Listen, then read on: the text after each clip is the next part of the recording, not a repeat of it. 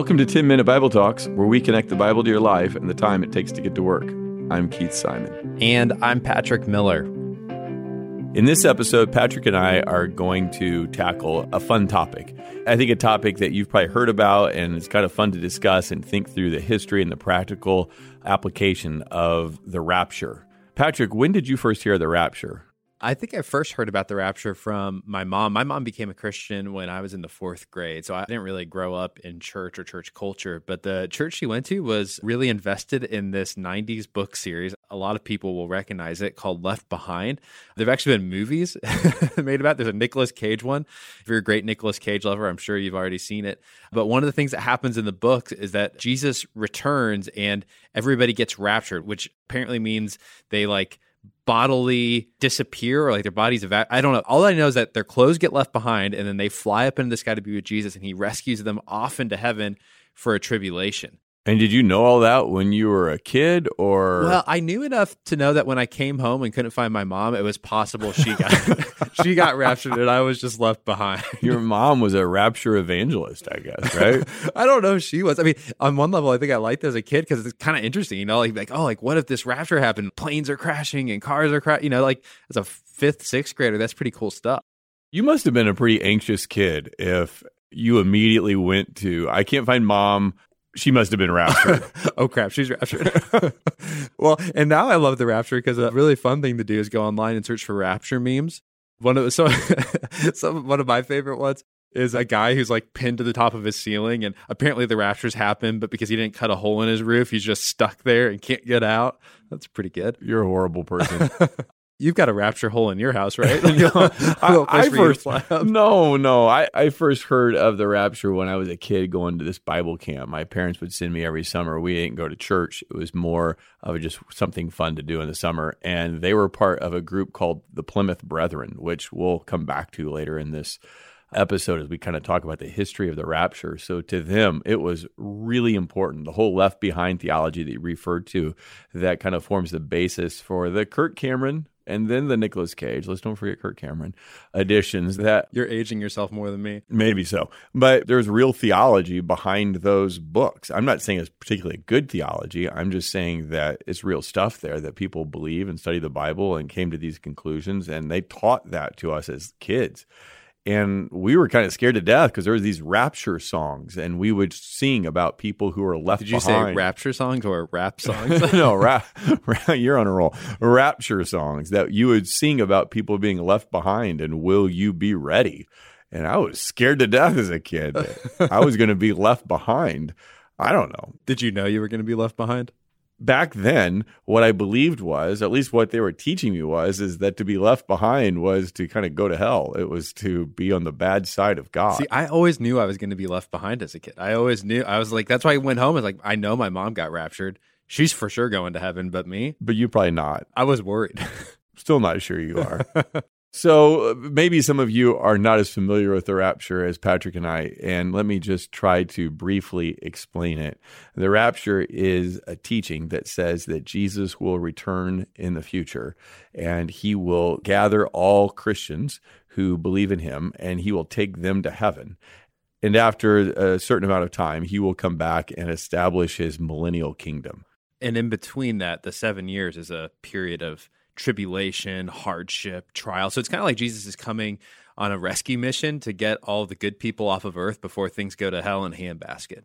Right. And the view that I'm kind of laying out here is called a pre tribulational view of the rapture, meaning exactly what you just said. Christians are taken out of earth before the tribulation, and then Jesus comes back, brings his judgment, establishes this millennial kingdom. I mean, if you want to go online, there's all kinds of charts and graphs. It can get pretty complicated depending on how deep you get There's a into it. great left behind Wikipedia page if you want to go down that particular rabbit hole. Now, if it's not already obvious, this is not a theological perspective that either Keith or I subscribe to, and largely because we don't think it's something that can be found in the Bible. Now, there's some people listening like, okay, I'm not listening to this podcast to get some sort of esoteric theological lesson. So, does this even really matter? I mean, should we even be talking about this? Well, it really matters. What you believe about the end of the story matters how you live during the story. When I was on staff with Campus Crusade, I was friends with a guy who I believe is now still the campus director of Cru in Springfield. And he was taking classes at Dallas Seminary. And one of the professors was explaining to the class why so many of them have second jobs. So they're a professor and an author, a professor and a pastor, a professor and something else. And according to my friend, he told the class, this professor told the class that the reason they're all having to work these extra jobs is because they didn't save for retirement because their left behind theology taught them that Jesus was coming back soon. And so to save for retirement was kind of pointless and maybe even faithless. And so this professor was giving them kind of some advice saying, hey, your theology matters and save for retirement because you don't want to end up like me working multiple jobs. So your theology matters in all kinds of ways in your life, and your beliefs about how God's kingdom comes on earth will affect how you live your life now. I think that's absolutely true. And one of our concerns about this particular theology is precisely that it trains people to not worry about this world. It gives you an attitude that says this world again, it's only destined for in many perspectives destruction or at least terrible tribulation and suffering. And so why worry about it? There's far more important things to spend your time on. And, and I think that that perspective would surprise Jesus because his great prayer was not that he would return and rapture us away to go to heaven. His great prayer was, God, your kingdom come on earth as in heaven. Before we go any further, let me just say this. The people who ran that Bible camp that I went to when I was a kid, a part of this Plymouth Brethren group, again, that will come back and explain some of the history of how they're related to this teaching on the rapture, were some of the godliest people I know. I mean, I owe myself being a Christian in human terms largely to that group of people. They talked to me about Jesus, they prayed for me, they modeled godly character. They're just good people. And there are a lot of smart, sincere Christians who hold to this view of rapture. So Patrick and I like to have fun. We make fun of ourselves. We make fun of a lot of things, including this belief on rapture. Now, we don't think it's right. We don't think it's biblical. We don't think it's helpful. But we're not mocking the Christians as much as just kind of having fun with some beliefs Christians have that, as you think about them, don't quite make sense. Yeah. And along the same lines, thinking about my own past with rapture beliefs. My mom, when she became a Christian, was studiously trying to learn about the Bible. And she was doing the best with the resources that she was given by her church at the time. And everybody's saying these are great books, you should trust them. And again, I think if we could get my mom on the show now, she'd say that she probably doesn't hold that perspective anymore. But here's what I find so interesting the stuff around the rapture and the end times, it was the first thing in my life that ever got me interested in the Bible. Up until then, I had zero interest in reading my Bible. None of it sounded very fascinating or engaging.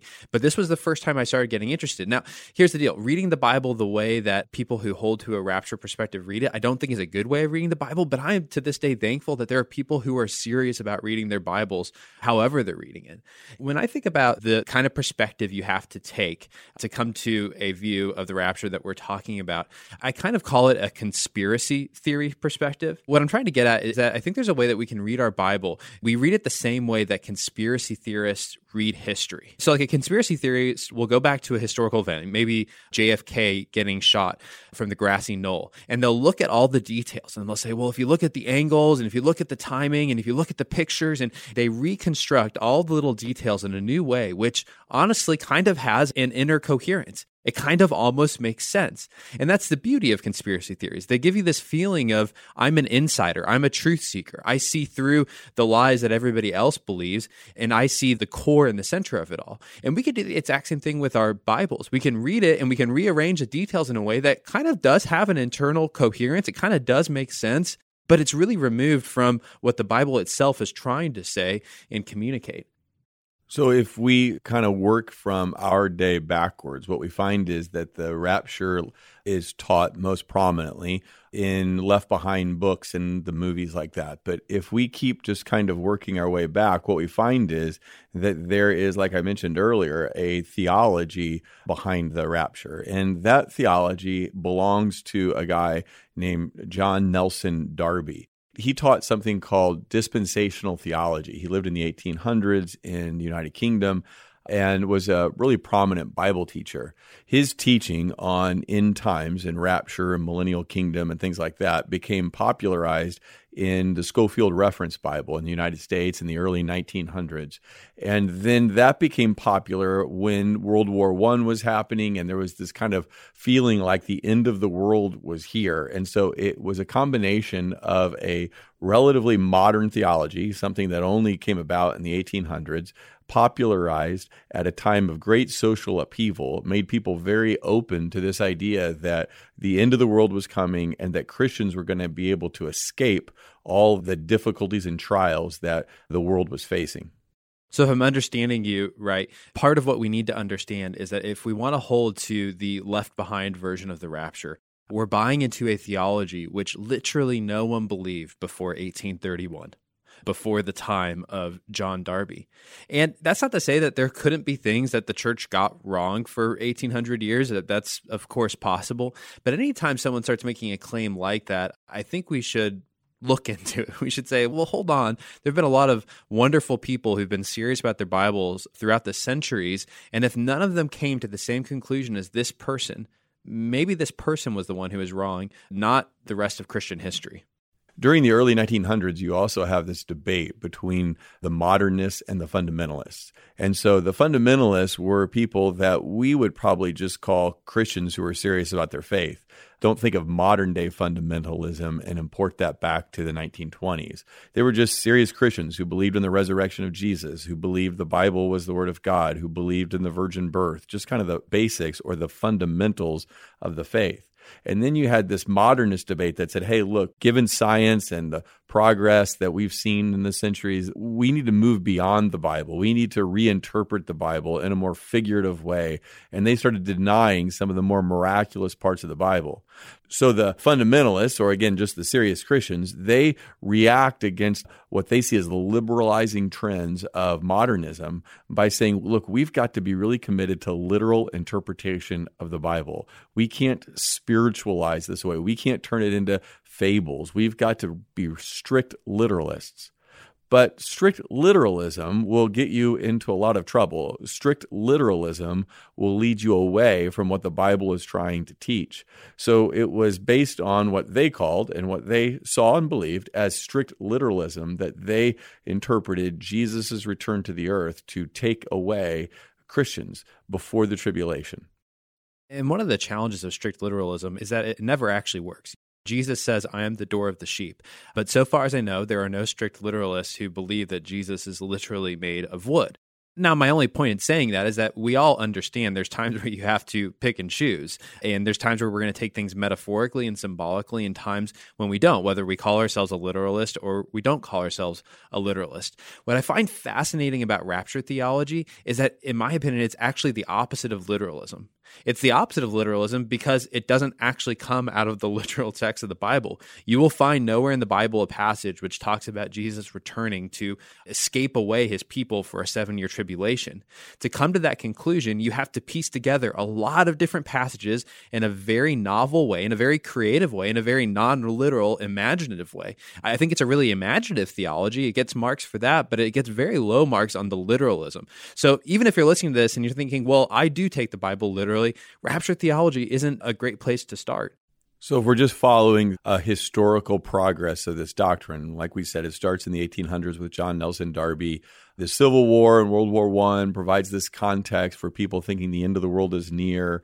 You've got the modernist fundamentalist debate. But then if you fast forward to the 1970s, you get a movie called The Thief in the Night, which was produced by the Billy Graham Association. And it was an amazingly powerful film. Maybe a better way of saying it is that it was an amazingly influential film Randall Balmer, who's a professor and kind of a cultural observer, says it is only a slight exaggeration to say that A Thief in the Night affected the evangelical film industry the way that sound or color affected Hollywood. Think about that. Think about how much sound and color affected Hollywood. Well, that's how much he's saying that the Thief in the Night film, promoting this rapture that all Christians are going to be taken, that their clothes and their families and their life is going to be completely left behind before this great tribulation comes. That's how much that impacted the evangelical church. And doesn't that kind of make sense? Because left behind theology is kind of like action adventure theology. It's great for TV, it's great for movies. That's why we've had multiple left behind movies since the books originally came out.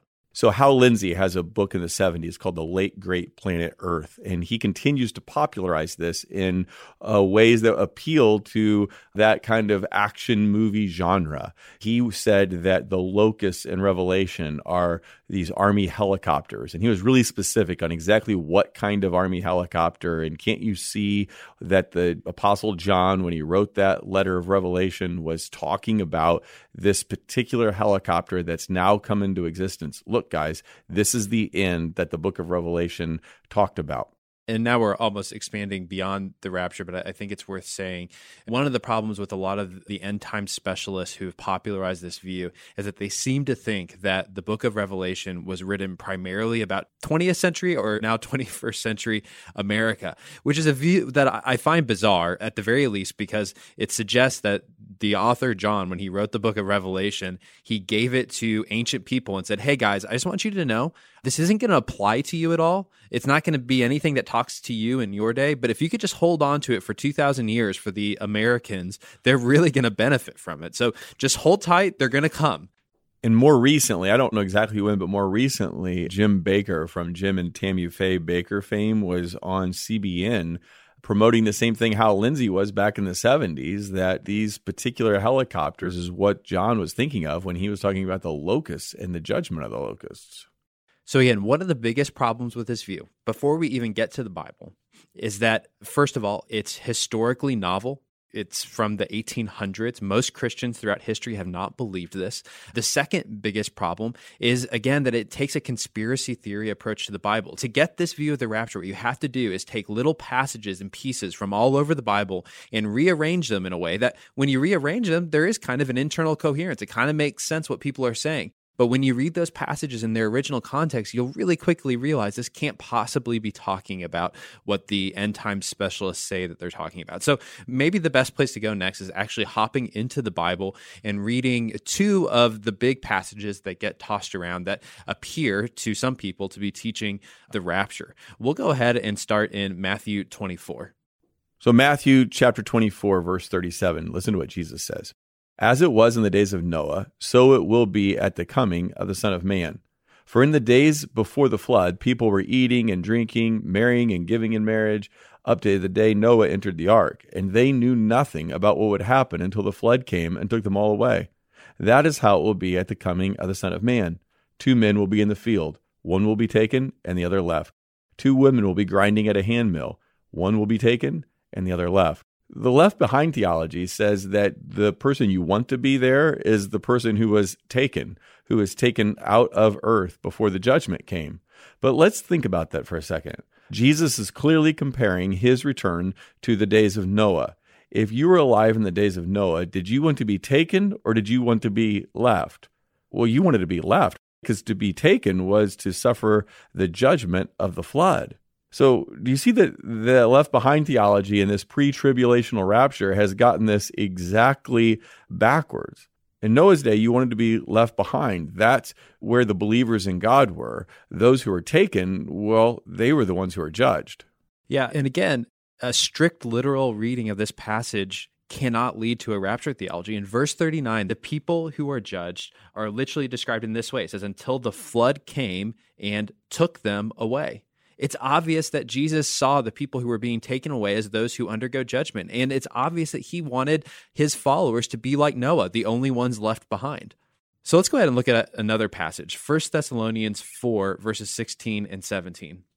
For the Lord himself will come down from heaven with a loud command, with the voice of the archangel, and with the trumpet call of God, and the dead in Christ will rise first. After that, we who are still alive and are left will be snatched up together with them in the clouds to meet the Lord in the air, and so we will be with the Lord forever. So, this is kind of the classic rapture passage, and people read it. And here's the thing if you already have a rapture theology in your head, you're probably thinking, see, you just proved your own point was wrong. If you don't have a rapture theology in your head, however, you would never come to the conclusion that what this passage is describing is Jesus coming down to take people up and rescue them back to heaven. Why do I say that? Well, if you read the passage carefully, what's happening? It's clear that Jesus is coming down. Jesus is coming from heaven down to earth. In fact, we have lots of other passages in the New Testament which describe Jesus' return in this exact way that he's going to come, that there's going to be the resurrection of the dead. To add in a second step, that Jesus is going to go back up to heaven. That's really imaginative. It's really creative. The problem is there's nothing in the passage that talks about Jesus going back up and returning to heaven.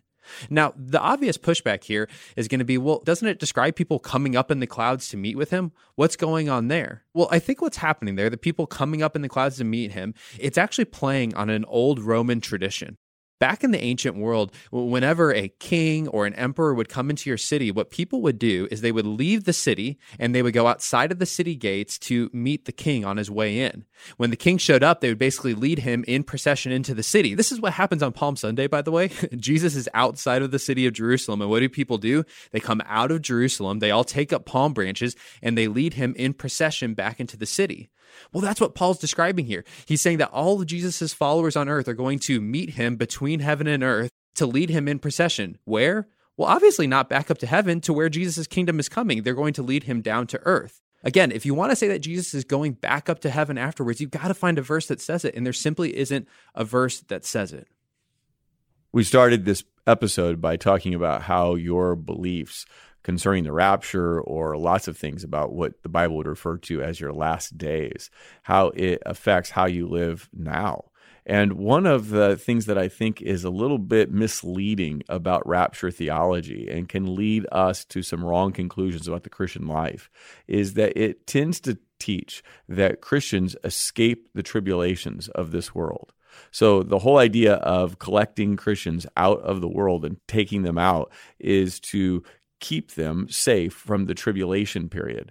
But I think that's almost the opposite of what the Bible teaches. For sure, opposite of what Jesus taught. He said, In this world we will always have trouble. Paul says in Acts 14 22 that it is going through the tribulations of this world that we enter into the kingdom of God. So I'm afraid that it unintentionally promotes this idea that Christians will be removed from the difficulties and hard times of this life instead of seeing that oftentimes the kingdom of God comes in the midst of, through, because of the tribulations we endure. Yeah. So even if you don't have a left behind theology, I know a lot of Christians who, when they're suffering in life, seem to be a little bit surprised. Why is this happening? This isn't a part of God's plan. This isn't what God intends. And I'm always a little bit surprised by that because, like Keith just said, that's exactly what Jesus promises his followers. In fact, it's not just what he promises, it's what he says will actually bring about his mission on earth. But part of how God's kingdom comes on earth is by Christians willingly undergoing persecution, suffering, and hardship, and not responding to it with anger, frustration, violence, but responding to it in faith, responding to it in patience, in trusting God. Somehow, when we undergo hardship and we show that we know that there's a better end, we know that we've got a God who will, in the end, protect us and give us a place in His renewed creation, when we live that way, it shows the world that we believe in something greater, something better, something truer than what they believe. If we don't have persecution or hardship in our life, there's no way for us to display that to the watching world. So I can imagine some of you saying, okay, guys, great, you don't believe in the rapture, but what do you believe in? It doesn't do us much good to just say, don't believe in this without giving us something that you think the Bible teaches. So fair enough. We can't explore it all here, but we can at least give a little bit of an idea. And we believe that the New Testament pretty clearly teaches that we currently live in the last days, that the last days in a biblical mindset, biblical worldview started with the coming of Jesus at his incarnation. That began the last days. And we live in that time period. Some people call it the age of the church. But whatever you call it, we live here in this world until Christ returns. And when Jesus returns, he will resurrect all those who believe in him and establish his kingdom, fully establish his kingdom of love, justice, and mercy. And we can be a part of that through giving our allegiance to him. We can be a part of that kingdom even now as he builds it here on earth, looking forward to a future time when it will be fully established on a renewed creation, a renewed and transformed earth. The Bible says that all things we do as we give our allegiance to Christ in this life will, in some way that we don't fully understand, have continuity with the renewed world that He's going to make when He returns. So we aren't just building things to watch them burn. There's going to be parts of our culture, parts of the business that you work with, parts of the schools that you work in. There's going to be parts of what you've done which will have continuity with the world that Jesus is going to build. I will never forget when I was in college hearing a talk by a guy named Jerram Barrs. And in the middle of this talk, he was saying how he loved Jane Austen and her novels. And whatever you think about Jane Austen, there was the next comment that surprised me. He said, I can't wait to read Jane Austen's next novel in heaven. I hope she talks about some of the characters she wrote about on earth. And that was a revolutionary moment for me because it made me realize two things. My hope is for an eternal life here on this earth. And it also made me realize that the things I do right now, they're going to have carryover. They matter. They are going to echo into eternity. That's going to change how you live when you live that way. Thanks for listening. If you've enjoyed this content, please subscribe and give us a rating. That helps others find this podcast more easily. Also, ask yourself who you could share this podcast with. Texting an episode to a friend or family member is a great way to help them grow spiritually. If you want to go deeper, check out our show notes for book recommendations.